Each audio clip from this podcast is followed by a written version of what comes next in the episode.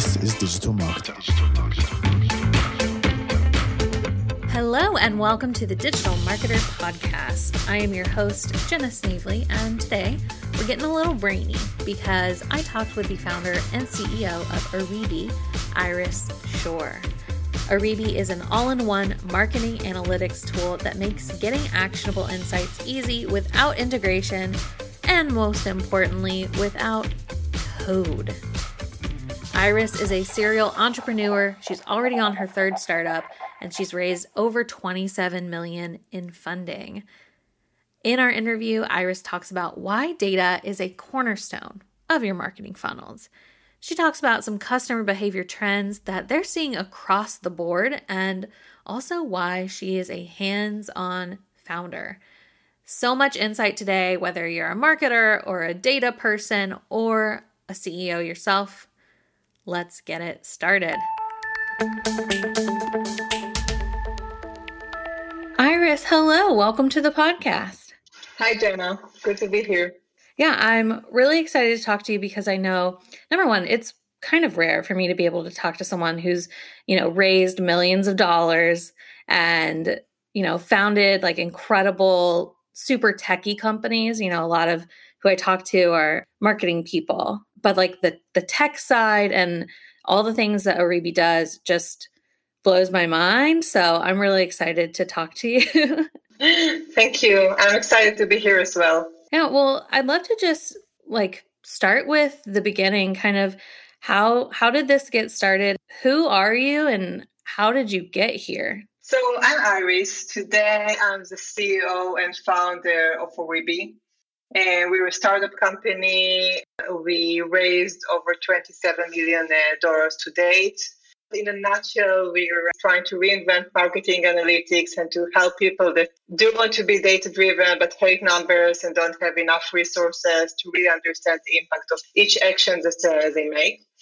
I actually studied architecture. When I was just about to graduate, I decided that that's not what I want to do in life. I wasn't sure what I want to do. And that was around like 2008, lots of startups. It seems to be like the, the cool and easy decision. So today, this is my third company. Uh, the first one was indeed around the world of architecture. Um, and we were acquired by Autodesk as a company behind AutoCAD later. And then I decided to move on to different types of companies. I was always very, very passionate about about marketing, and that's what led me to to start Aribi. I, I really felt that uh, there aren't many good tools around measuring uh, marketing. For me, it was always very important to understand the impact, and I always find it found it amazing and how challenging it is to answer exactly the same question that all other companies are trying to answer and how come we need every time to set new events and reports and get help from developers and just to understand the very basic questions?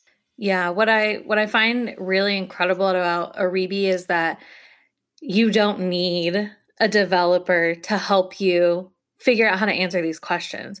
That's kind of that's the biggest part of you know my job is trying to figure out like I'm trying to think of good questions to ask and trying to find new ways to look at data that we have.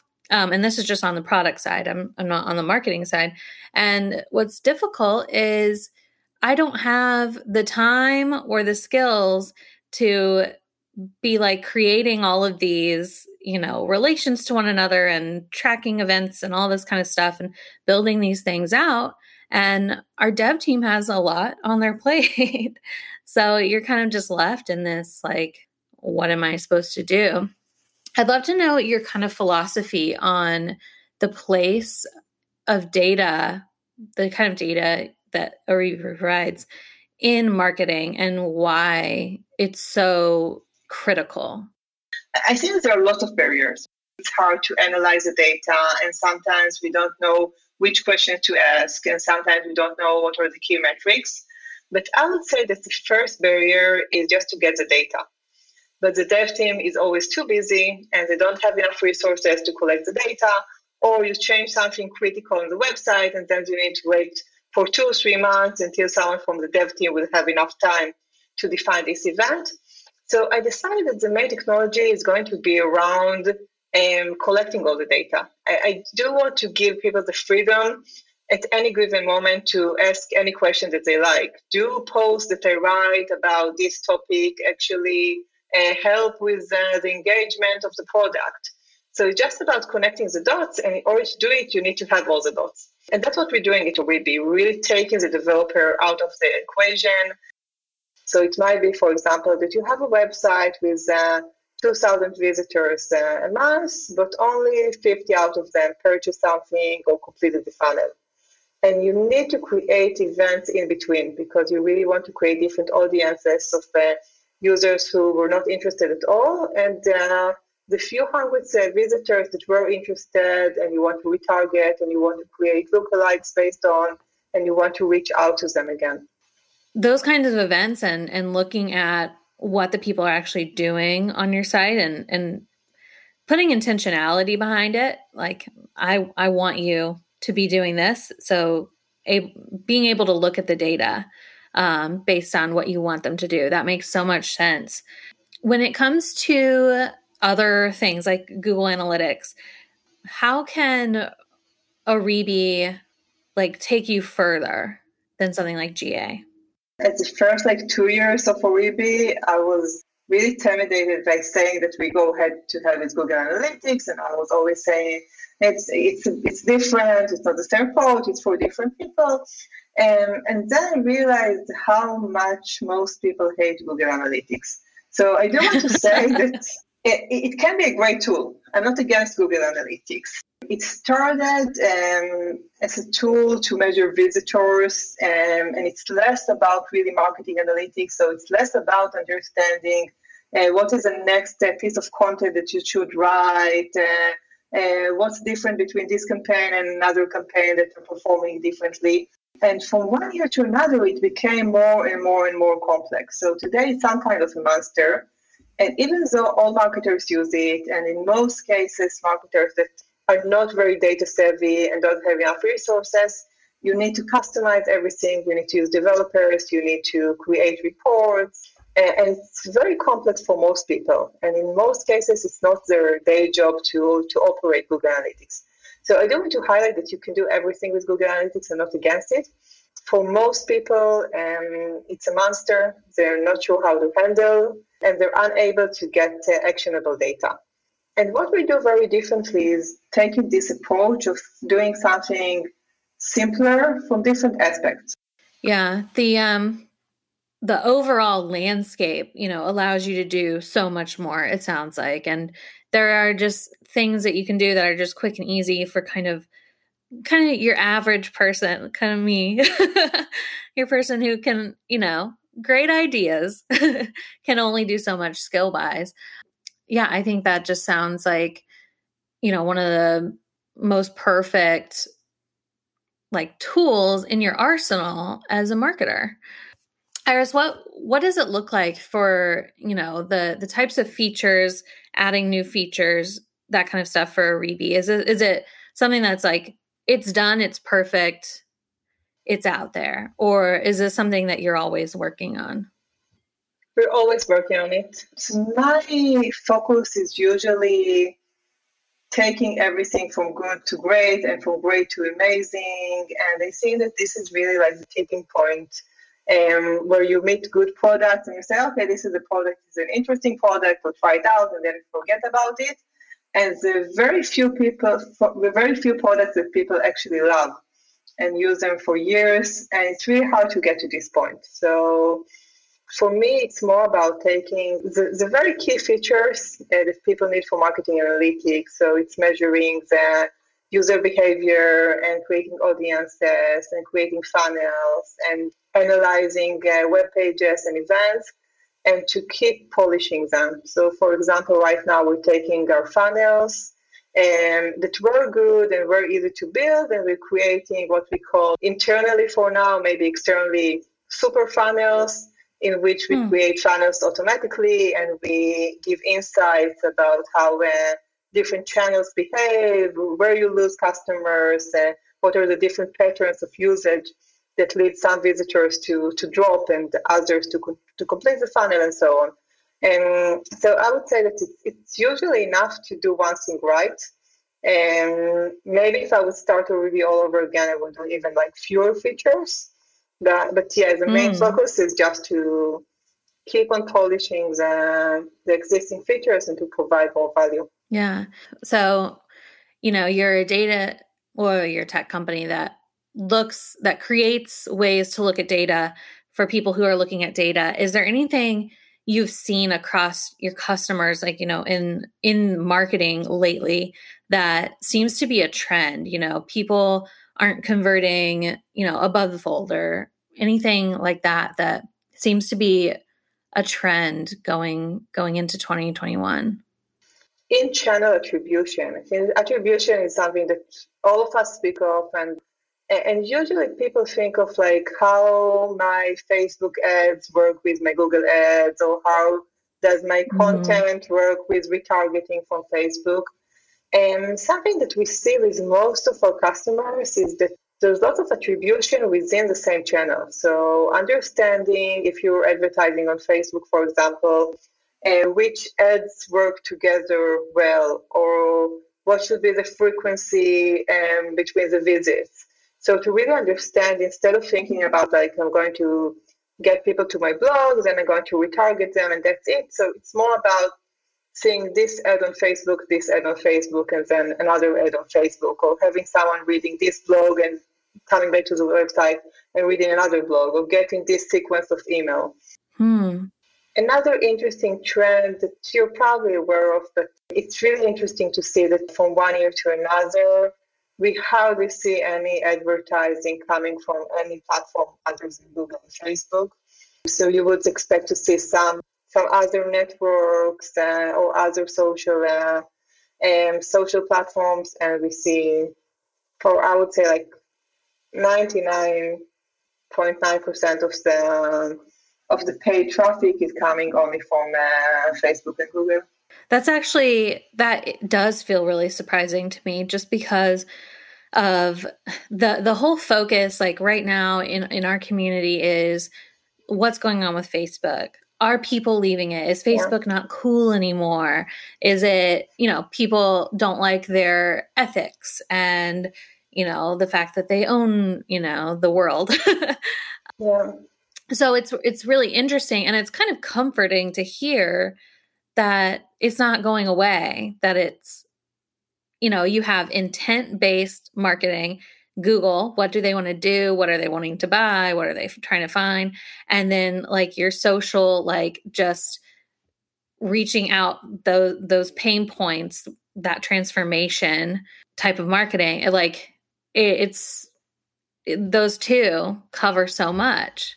We hardly see traffic from uh, TikTok and Snapchat and so on. And, and LinkedIn, I see it mainly because these networks are very contained and people don't click on links or don't go out to different websites. Yeah. Do, do you think there's, as, as these platforms begin creating ad managers and in, encouraging advertisers to come onto the platform, do you think that they stand a chance against Google and Facebook, or do you think that it's just this is where we're at and where we're going to be? I do think that there are there is room for other um, uh, for other intent types. And uh, I really see also we advertise a lot on, on Google and YouTube and Instagram and Facebook. And we use very different ads. We get different audiences. So I really think that there's an, a huge world. even so, like our users are probably on Google and Facebook as well. We reach out to them with different different content, different intent. So I do feel that there is potential with other intent types. Hmm. That makes sense. Hey, DM listeners, did you know that you can generate leads from Instagram without using any landing pages or websites? If you're not sure what I'm talking about, Instagram actually allows businesses and influencers to set up automations to automatically capture leads through the Instagram inbox. So, this means that you can generate leads for your business all using 100% automated Instagram messages. And the good news is, our friends at Bot Builders can show you exactly how to do it. They're an industry leader, and these guys have landed some of the biggest clients in the world. So if you want to learn how to use Instagram automation to generate leads, go check out their free training at botwebinar.com. They'll show you exactly how it works. You'll see a live demo and also how you can start using their pre built templates to start going after big clients yourself. Once again, that's botwebinar.com. Speaking to the people who might be listening right now because they're startups, they're tech, they have a SaaS, um, you know, they have a product. What what is working really well for you on Google and Facebook? So actually, YouTube is performing much better for us than Google search. So it's hmm. it's search intent, but we have the ability to really show people video that explains about the product, and then people understand what Oribi is. It's much easier to get their attention than getting someone to link to click on a link and then get to a landing page. With YouTube and Facebook and Instagram, you need to create new content every couple of weeks or even less. And, and both for like refreshing the content, but also um, to get people hooked on different types of value. So to understand what's working, mm-hmm. what doesn't work, and um, uh, to highlight different uh, angles of the product. So a few months ago, we we hired someone who just graduated the animation school and every other week we have a brainstorming of uh, ideas. We work a lot with freelancers from upwork and fiverr to edit all the videos. But yeah i would say that creating this creative machine um, became very important part of us scaling up. I I've seen some of the ads and some of the YouTube videos, and it really shows off like such a fun, like vibe of your brand. And I think that's really important too. You know, you've you've talked a lot about like what it does and how it's kind of like this easy to use thing and all the amazing features, but when you see it paired with these really fun lighthearted videos like featuring people that I, I think are from your team yeah. it just it like puts so much heart into it and i think that can't be understated like how important that is even for a tech company that is talking about data to just be having fun like that it has been really cool to see lots of marketers are terrified from data and trying out a new product, installing it, uh, learning how to use it. It's not a fun product like uh, Canva or something that creates uh, art or music or uh, something really easy for social media. And so, yeah, it was very right. important for me to help people relate to it.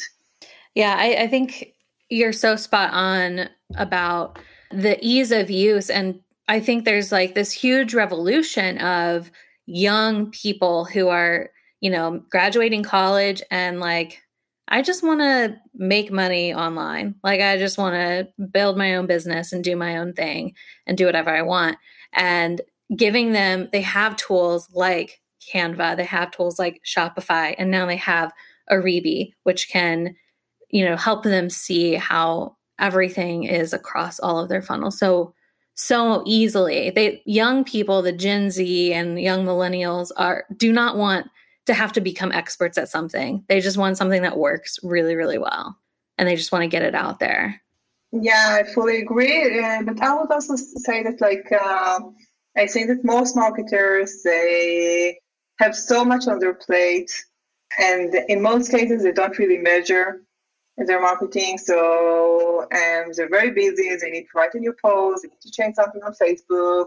They need to post on social media, but they don't have enough time to really understand what is the impact of uh, each action. And then they find themselves creating more and more and more uh, different content and campaigns and so on. And mm-hmm. probably like 70 or 80% of them don't really have any impact and don't convert. So that's what we really try to do at Oribi to create something more friendly and simple and uh, independent um, that they can use to understand what is the impact of uh, what they do um, every day. Yeah, I love that. Can can I ask you a question? Just like as a as a founder, mm-hmm. you know, as someone who's running the company, I I'd seen you you had a, a blog you were um, writing a few years ago, and when I googled you, I found it, and um, you you had a blog post specifically about letting go. Yeah. And that it's kind of a fallacy to be focusing on letting go. And I, I just kind of love what you wrote about being able to wear any hat you want at any time to to be really hands on. Um, because I, I honestly feel like that's kind of how Ryan runs the company is he puts a different hat on and and jumps in. Um, do you still like adhere to that? Do you still feel that way? Is that still something that you are working on? I think there is some kind of an assumption that if you're a manager, especially if you're CEO, you always need to take care of the strategy of uh, the management. I heard so many times people saying like, um, "How come you, as a CEO, spend your time with uh, obsessed with design, with the design of the website, and uh, doing the QA yourself?" And even, for example, like today, I posted something on Facebook uh, about how to write uh, CVs and some people wrote me, you're the CEO, you're not supposed to read the CVs, you need to, uh, you're the one in charge of like the, the final interview. And they think it's very important to work in different uh, scales. So I would say that I agree that I, I don't think that it's my job to design every logo, to get in touch with uh, each candidate, but there's something very important with moving from the big picture to the small details. Um, and sometimes um, they have huge impact. And um, so, so the way I look at my role is to um, to always be at the places that uh, our ears are burning, and we need to to handle the fire. Um, all the places that are going to impact where the company is going to be in three years from now and five years from now. And in these places, it's uh, it's about a strategy, but it's also about really feeling the the ground and all the small details, and really really feel everything. So, yeah, I I think that. Um, it's important not to think that you, if you see oh there's one way to do this job, and you should uh, look um, on everything from like 10, uh, 10 miles uh, in the air, and it, it's more about really being uh, active on different scales. Yeah, I love that answer, and I love that you do that because to me, it kind of seems more like just calibrating. You know, you're kind of you jump in and you're kind of just helping to recalibrate like hey you're you're the one with the vision you're the one who knows you know you are the heart of this company so going in and kind of just making sure that each little part is aligned. And then there's also something to like just doing what is fun and what you're excited about because how horrible would it be if you did all this work to, you know, create this company that's creating a life for yourself where all you do is stuff you don't want to do. that sounds awful. So, yeah, I I absolutely love that advice. Thank you. Yeah. Um well, Iris, we're getting to the end of our interview, and I do have one more question for you. But before I ask it, I'd love to know um, where can people find out more about you? Where can people find out more about Oribi and what it does, or where they can reach out or buy something or whatever you want to plug? So just visit oribi.io. It's super easy to get started. So we have a free trial and if you're using WordPress or Shopify, there's a plugin, so you don't need even to, to add a script or something. If you are using HTML or Tag Manager, it's a very s- simple script. And you'll start seeing data after a few hours and start seeing insights as well and understand new things about your website. And we also have tons of videos uh, on our website and uh, YouTube. Awesome. Well, Iris, my final question um, I ask this of every first time guest on the podcast. Uh, so, if you could go back in time and talk to the Iris that hadn't started any companies yet, you know, she was still, you know, on her way there. If you could go back and give her advice, what would you tell her and why? I would say um, probably not to not to look at people by their experience or by their status. Mm-hmm. And I know that when I when I just started uh, my entrepreneurship, every time I met like this big investor or a founder that uh, already sold a few companies. I always felt that I need to listen to everything they say, and uh, and I always felt wrong if I'm taking a different path. And um, today, I'm really trying to see the very unique light of uh, each person, and I think that hmm. also, like so, I mentioned that I was very respectful for people with like this high status and but I, I, was also like the other way around. I wouldn't listen to to someone who hadn't done anything.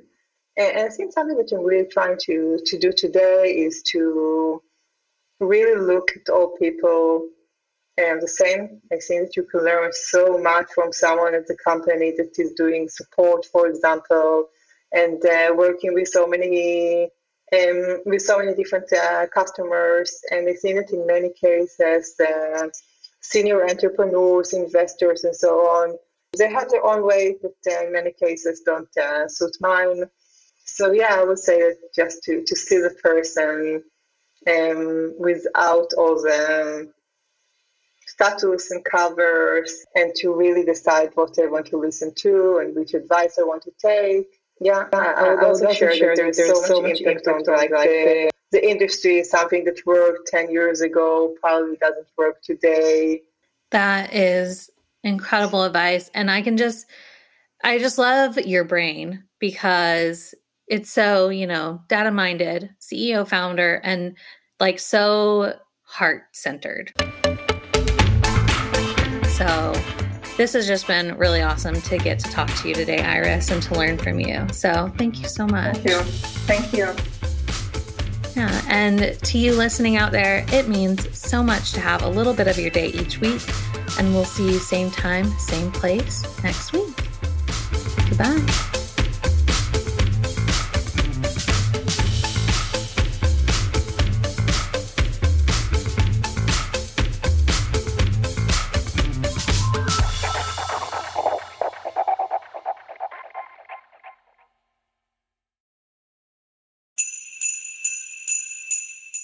Hey, DM listeners, if you're running a Black Friday or Cyber Monday special, listen up.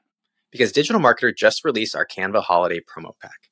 It includes almost 200 templates that you can use to make the graphics for all your upcoming holiday specials and three unique design themes for each holiday. The promo pack is usually $27, but you can get it today for free. Check the show notes for the link to download, or you can go directly to digitalmarketer.com forward slash LP forward slash holiday templates.